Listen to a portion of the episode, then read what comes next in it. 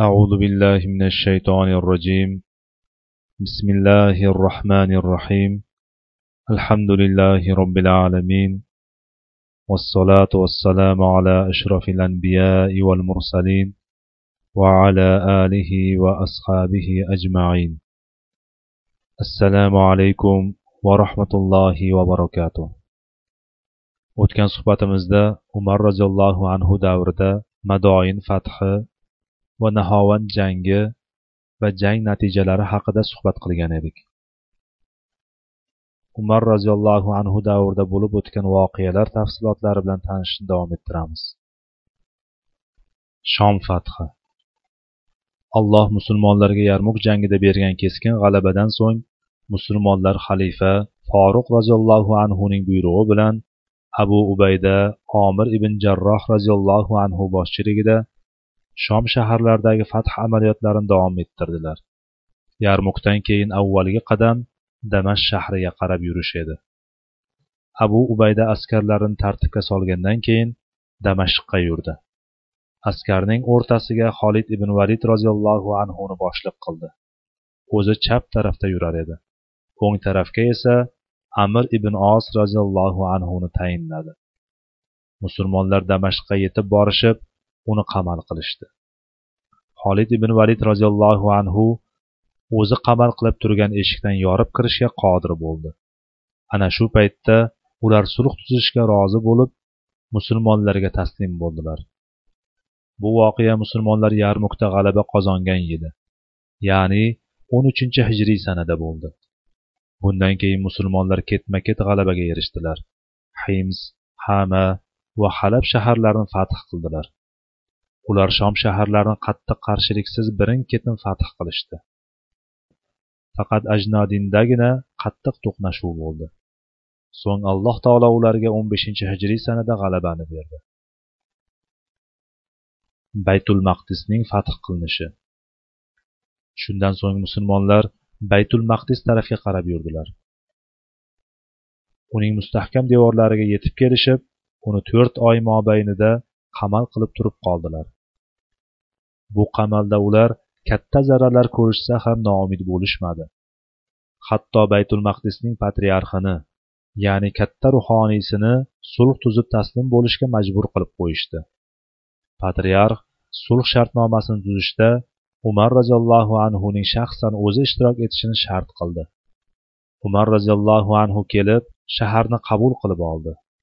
Bu o'n oltinchi hijriy sanada bo'ldi. Bu shaharning fath qilinishi chuqur diniy mazmun kasb etar edi. Musulmonlar bu shaharni makka va madinadan keyingi ulug' shahar deb tan olishadi. Unda masjidul aqso bo'lib u safar bog'lanadigan uchta masjidning uchinchisidir. Shunday qilib quddusning tarixi umar ibn xattob roziyallohu anhu fath qilgandan beri balki rasululloh sollallohu alayhi vasallam meroj qilgandan beri islomga bog'landi va islomiy bo'lib davom etdi. Goho musulmonlar tarix davrlaridan ba'zilarida e'tiborsizlikka yo'l qo'yishgan bo'lsa-da ularning tuyg'ularidan bu haqiqatni his qilish ajralmadi. Bu esa ularning quddusni qachon qo'ldan boy bersalar qaytarib olishga undovchi bo'lgan. Bugungi kunda musulmonlar bu haqiqatni yodga olishyaptimi? Quddus fathi bilan musulmonlar uchun katta harakatlar va ko'plab qurbonlar berishdan keyin shom shaharlarining fath tamomiga yetdi. Shahid bo'lganlarning soni yigirma besh mingga yetdi. Allohning yo'lida qurbonlar qancha ko'p bo'lsa ham shuncha ozdir. Bu yo'ldagi qiyinchiliklar qancha qattiq bo'lmasin u arzimasdir. Zero allohning huzuridagi narsa ya'ni mukofot abadiy va yaxshiroqdir. Misrning fath qilinishi. O'sha paytlar misr rum mamlakatlaridan biri edi. Misrning dini nasroniylik bo'lib u rum e'tiqod qiladigan din edi. Lekin ularning dini bir bo'lishiga qaramasdan rum misrliklarga yovuzlik qilar ularga ortiqcha soliq solish bilan zulm o'tkazar edi. Holat shungacha yetib bordiki ular o'liklarga ham soliq solishdi. Mayyit ahliga ma'lum bir solihni to'laganlaridan keyingina dafn qilishga ruxsat berishar edi. Misrliklar boshidan kechirayotgan bunday yomon holatlar ularning qalblarini rumning hukmidan nafratlanishga undardi. Ular mana bu zulmlar ularning boshlaridan ko'tarilishi uchun rumning hukmidan qutulishni orzu qilar edilar. Musulmonlarning shomni bosib olishgani u yerdagi umuman fath qilishgan barcha shaharlardagi chiroyli xulqlarini bilishib xursand bo'lishar edi. Ularning bu g'amlari ketib adolat va insof nurlari ostida yashash ilinjida alloh misrni ham ana shu musulmonlar uchun fath qilib berishini umid qilishar edi. Amir ibn os roziyallohu anhu misrni johiliyat paytida qilgan rahlatlaridan ya'ni safarlaridan birida ko'rgan edi. Uning qavmi rumning zulmi ostida jabrlanayotganini bilar edi. Bu va boshqa sabablarga ko'ra amr roziyallohu anhu misrni fath qilishni muhimligi haqida o'ylardi. Zero misr allohning keng yerda dinni yoyish uchun yo'nalish nuqtasi bo'lishi mumkin bo'lgan mutlaqo strategik joy edi. Shuning uchun amir ibn os xalifaga misrni fath qilishga izn so'rab elchi jo'natdi. U o'sha paytda shomni fath qilishdagi boshliqlardan biri edi. Umar ibn xattob roziyallohu anhu unga izn berdi. Fath qanday tamomiga yetdi? Amir ibn os roziyallohu anhu shomdan misrga yo'l oldi. U bilan to'rt ming musulmon askarlari bor edi. Ular sino qumliklarini kechib o'tib arishga o'n sakkizinchi hijriy yilning oxirida yetib bordilar va uni rum himoyasida bo'lmagani uchun qarshiliksiz fath qildilar. So'ng farma hozirgi port said shahriga yurish qildi. Yetib borgach uni qamal qildi. Bir yarim oy qamal qilgandan keyin o'n to'qqizinchi hijriy sananing avvalida fath qildilar. Bu ishda misr ahli musulmonlarga yordam berar edi. Keyin amir bablisga qarab yurdi. Bir oy to'xtovsiz jangdan keyin uni egalladi. Keyin ummu daninga yurish qildi. U yerda urush shiddatli tus oldi. Rum bobiliylar qal'asida qo'rg'onlanib oldi. Bu mustahkam qal'alardan biri edi. Musulmonlar bu qal'a oldida yetti oy turishdi. Xalifadan boshqa to'rt ming askarni o'z ichiga olgan yangi kuch yetib keldi. Katta harakatlardan keyin bu qal'ani fath qilishga qodir bo'ldilar. Bu yigirmanchi hijriy sanada sodir bo'ldi. Mana shundan keyin iskandariyaga yurishdi. U o'sha vaqtda misr o'lkasining poytaxti edi. Rum bu shaharni musulmonlardan saqlab qolish uchun hamma kuchlarini to'pladi. Hatto uni himoya qiluvchilar ellik mingtaga yetdi. Ular to'liq ta'minlangan va ko'p qurol aslahaga ega edilar. Musulmonlar esa ularning to'rtdan biriga ham to'g'ri kelmas edi. Urush to'rt oyga cho'zilib ketdi. So'ng amir uboda ibn somit roziyallohu anhuga bir bayroqni topshirdi. Alloh uning qo'lida iskandariyani fath qildi. Rum quruqlikda ham dengizda ham mag'lubiyatga uchradi. Shuning bilan misr islomiy viloyatga aylandi. Misrdagi islomiy fathning ta'siri. Islomiy fath misr xalqida katta iz qoldirdi. Misrliklar bu ikki farq orasini ya'ni jabru zulmga to'lgan davr bilan kamoli adolat tamomiy insofga ega bo'lgan davrni birinchi kundanoq his qila boshladilar. Buning ajablanarli yeri yo'q. Zero umar roziyallohu anhu ulardan soliqlarni olib tashlab ular orasida islomiy shariat ahkomlarini tatbiq qilgan edi. Ular o'zlarida ham ayol bola chaqalarida ham xotirjamlikni topdilar. Darhaqiqat islom odamlarni hur qilgan va ularga insoniy karomat ma'nosini sezdirib qo'ygan edi. Qarangki rum biron qibtiyni orqasiga qamchi bilan urib zulm o'tkazsa u esa bir og'iz churq etmas edi. Chunki u insoniy karomat nima ekanini bilmas edi. Endi u karomatining qiymatini anglab olgandan keyin o'z haq hurmatini poymol bo'lishiga yo'l qo'ymaydigan bo'lib qoldi. Hattoki misrning hokimi amir ibn osning o'g'lidan bo'lgan nohaqlikni qabul qilmadi. Qibtiy bilan amirning o'g'li otda musobaqa qilishayotganda qibtiy o'zib ketgandi va amirning o'g'li uning yuziga tarsaki qo'ygandi. Qibtiy o'z karomatini haq hurmatini tiklash uchun safar qiyinchiliklarini ko'tarib bo'lsa ham borib amirul mo'minin umar ibn hattobga shikoyat qildi. U kutgan to'liq adolat qaror topdi. Hokimning o'g'lidan qasos olindi. So'ng umar roziyallohu anhu o'zining ajoyib so'zlarini aytdi. Qachon odamlarni qul qilib ulgurdinglar? Holbuki ularni onalari hur qilib tuqqanku? Bu islomning adolati.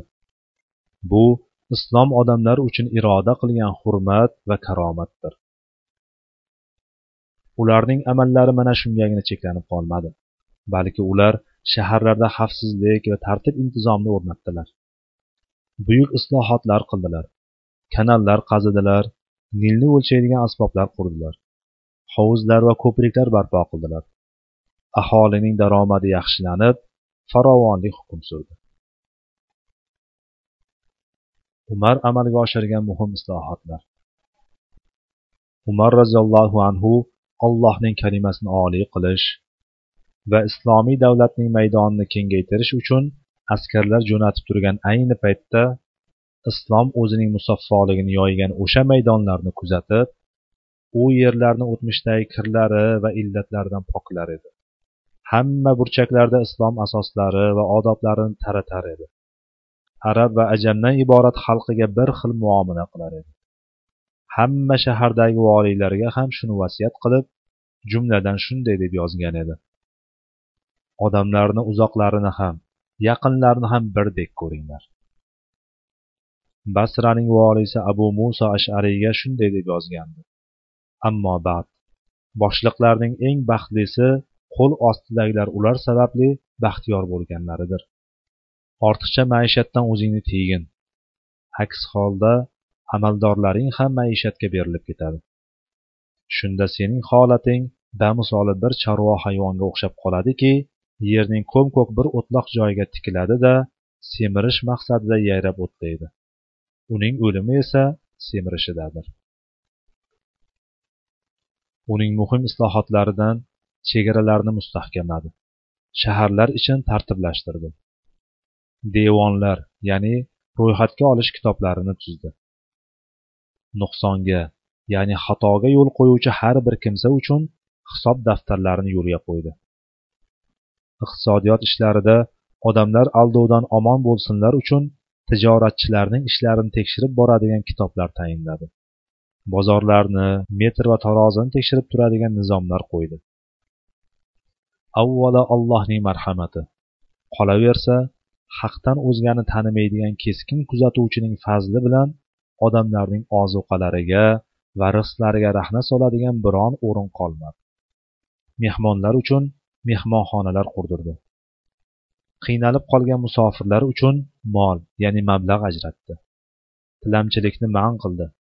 Nogironlarga baytulmoldan oylik maosh tayinladi. Shuningdek umar roziyallohu anhu allohning kitobi va rasuli sollallohu alayhi vasallamning sunnatiga suyangan holda mukammal ijtimoiy adolatni gavdalantirdi. Shaharlar bino qilinishi. Iroqda basra va kufa shahri. Misrda fustot shahri bunyod qilindi. Iroqdagi basra shahrini umar roziyallohu anhuning tashabbusi bilan utba ibn g'azvon o'n to'rtinchi hijriy sanada qurdi. Kufa shahrini esa sad ibn abi vaqqos roziyallohu anhu o'n yettinchi hijriy sanada umar roziyallohu anhuning musulmonlar uchun yashaydigan bir shahar va hijrat diyori qilgin. Men bilan ularning o'rtasida dengiz qilmagin degan buyrug'i kelgandan keyin unga asos soldi. Misrdagi fustot shahriga amir ibn os roziyallohu anhu yigirmanchi hijriy sanada asos soldi. Bu shaharlar hech qancha muddat o'tmasdan muhim islomiy madaniyat o'choqlari va boshqaruv markazlariga aylandi. Hatto ko'fa xalifa ali ibn abi tolib roziyallohu anhu davrida musulmon davlatining poytaxtiga aylandi. Shuningdek musulmonlar yerlarni obodonlashtirish va binolar qurishning ahamiyatini anglab yetardilar. Shu bois fath qilingan joylarni obod qilib islohotlar o'rnatardilar. Islomiy fath harakati fasod keltiruvchi yoki vayrona qiluvchi harakat bo'lgan emas. Buning muqobilida moziydagi johiliyat urushlarida shuningdek madaniyat va taraqqiyot asri deb bong urilayotgan bu asrimizda ham shaharlarni butunlay xonavayron qilishdan ham tap tortilmagan. Nagasaki va xirosima voqealari zehnimizdan uzoq emas. Darhaqiqat islomiy fath harakati tiklash va bino qilish harakati bo'lgan. Insonlar uchun iymon va fozil axloqlarni bino etuvchi yerni isloh va obod qiluvchi va unda farovonlik xotirjamlik va istiqror sabablarini to'la yaratib beruvchi harakat bo'lgan. Hijriy tarixning yo'lga qo'yilishi. Bu borada mo'g'ul tatar qissasi nomli darslarimizda bayon qilgan edik. Hijriy tarixning yo'lga qo'yilishi bevosita umar roziyallohu anhuga bog'liq bo'lganligi uchun bu o'rinda batafsil bayon qilamiz. Umar ibn xattob roziyallohu anhu islom haqiqati va uning yagonaligini yaxshi anglab rasululloh sollallohu alayhi vasallam huzurlarida ta'lim olganidek musulmonlar aqidasida fikrida va yurish turishida boshqalardan ajrab turishi mustaqil bo'lishi kerakligiga e'tibor berar edi. Shu asosdan kelib chiqib umar roziyallohu anhu tarixning zarurligi muomalalarni tartibga solish uchun musulmonlarning unga o'ta ehtiyojini sezgandan keyin ular uchun tarixiy taqvim ya'ni kalendarni ixtiyor qilishni xohladi. Albatta bu tarix ularning dinlaridan kelib chiqib musulmon shaxsiyatiga munosib bo'lishi kerak edi.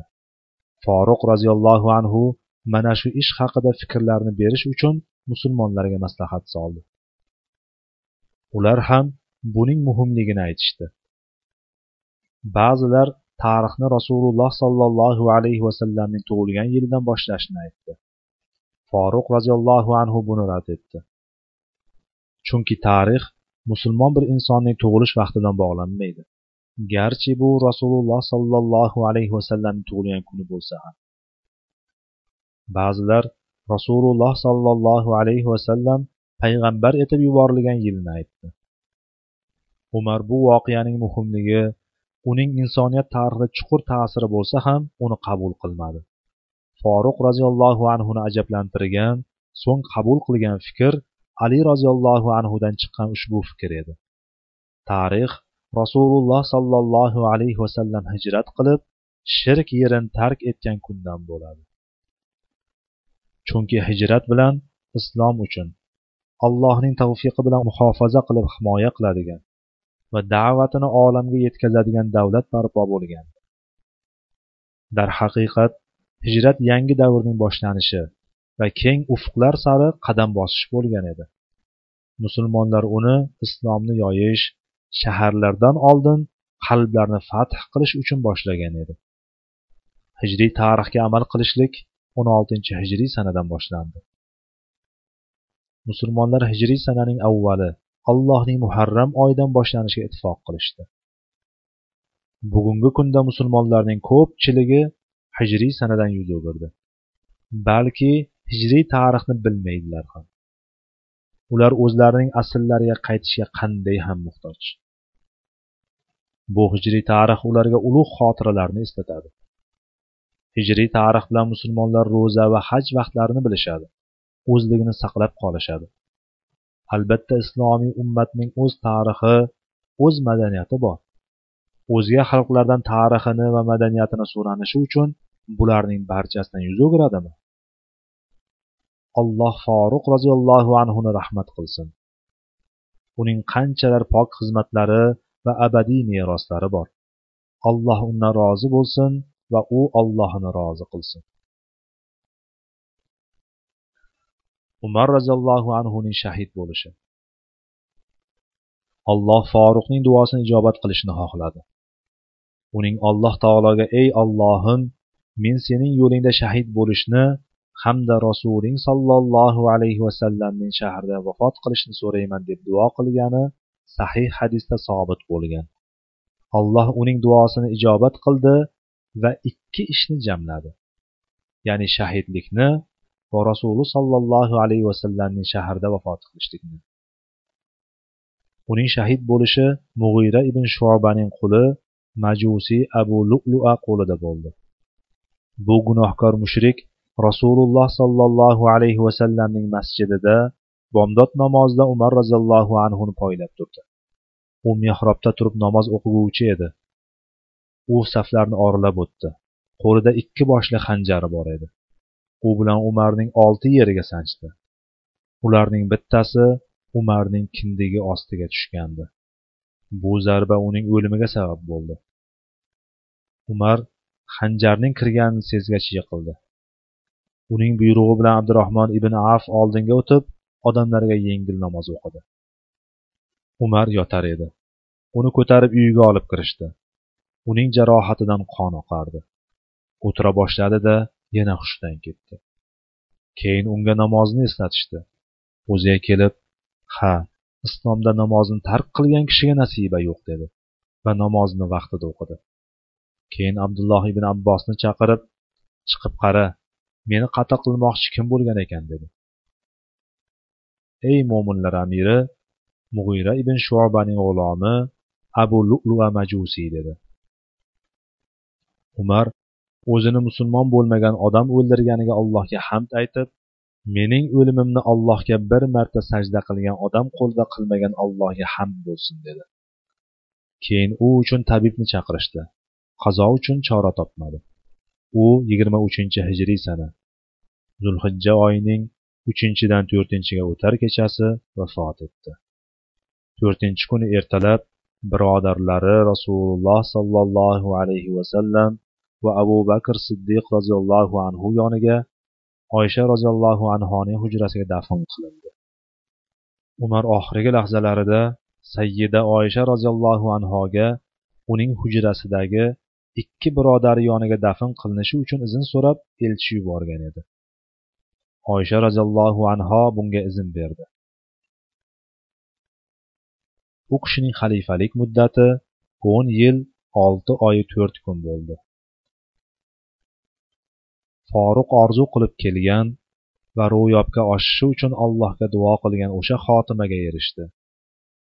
Unga rasulullohning shahrida shahid bo'lishni orzu qilasanmi deyishdi.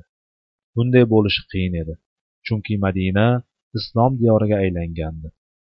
U yerda dushmanlar uchun jihod qilishlik yo'q edi. Shunda foruq ha alloh xohlasa unga albatta yetkazadi degan edi. Bu ham rasululloh sollallohu alayhi vasallam bergan xabarning tasdiqi bo'ldi. Ey uhud tek tur.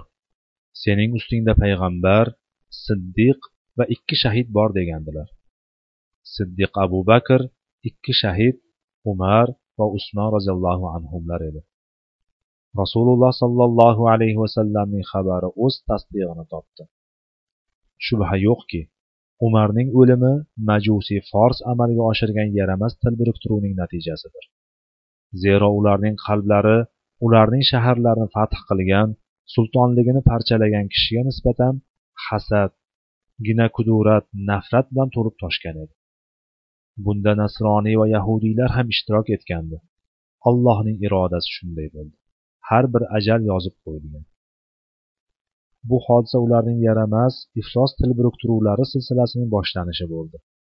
Ular bu bilan urush maydonlarida qattiq mag'lubiyatga uchraganlaridan keyin islomni xiyonat va hiyla yo'llari orqali parchalashni xohlagan edilar. Lekin alloh bu ummatga musibat va qiyinchiliklar kelishiga qaramasdan o'zining dinini saqlab qoldi va kalimasini oliy qildi. Hamd va minnat alloh uchundir. Suhbatimizga shu yerda yakun yasaymiz vallohu taala alam سبحانك اللهم بحمدك. أشهد أن لا إله إلا أنت. أستغفرك وأتوب إليك. وآخر دعوانا أن الحمد لله رب العالمين. والسلام عليكم ورحمة الله وبركاته.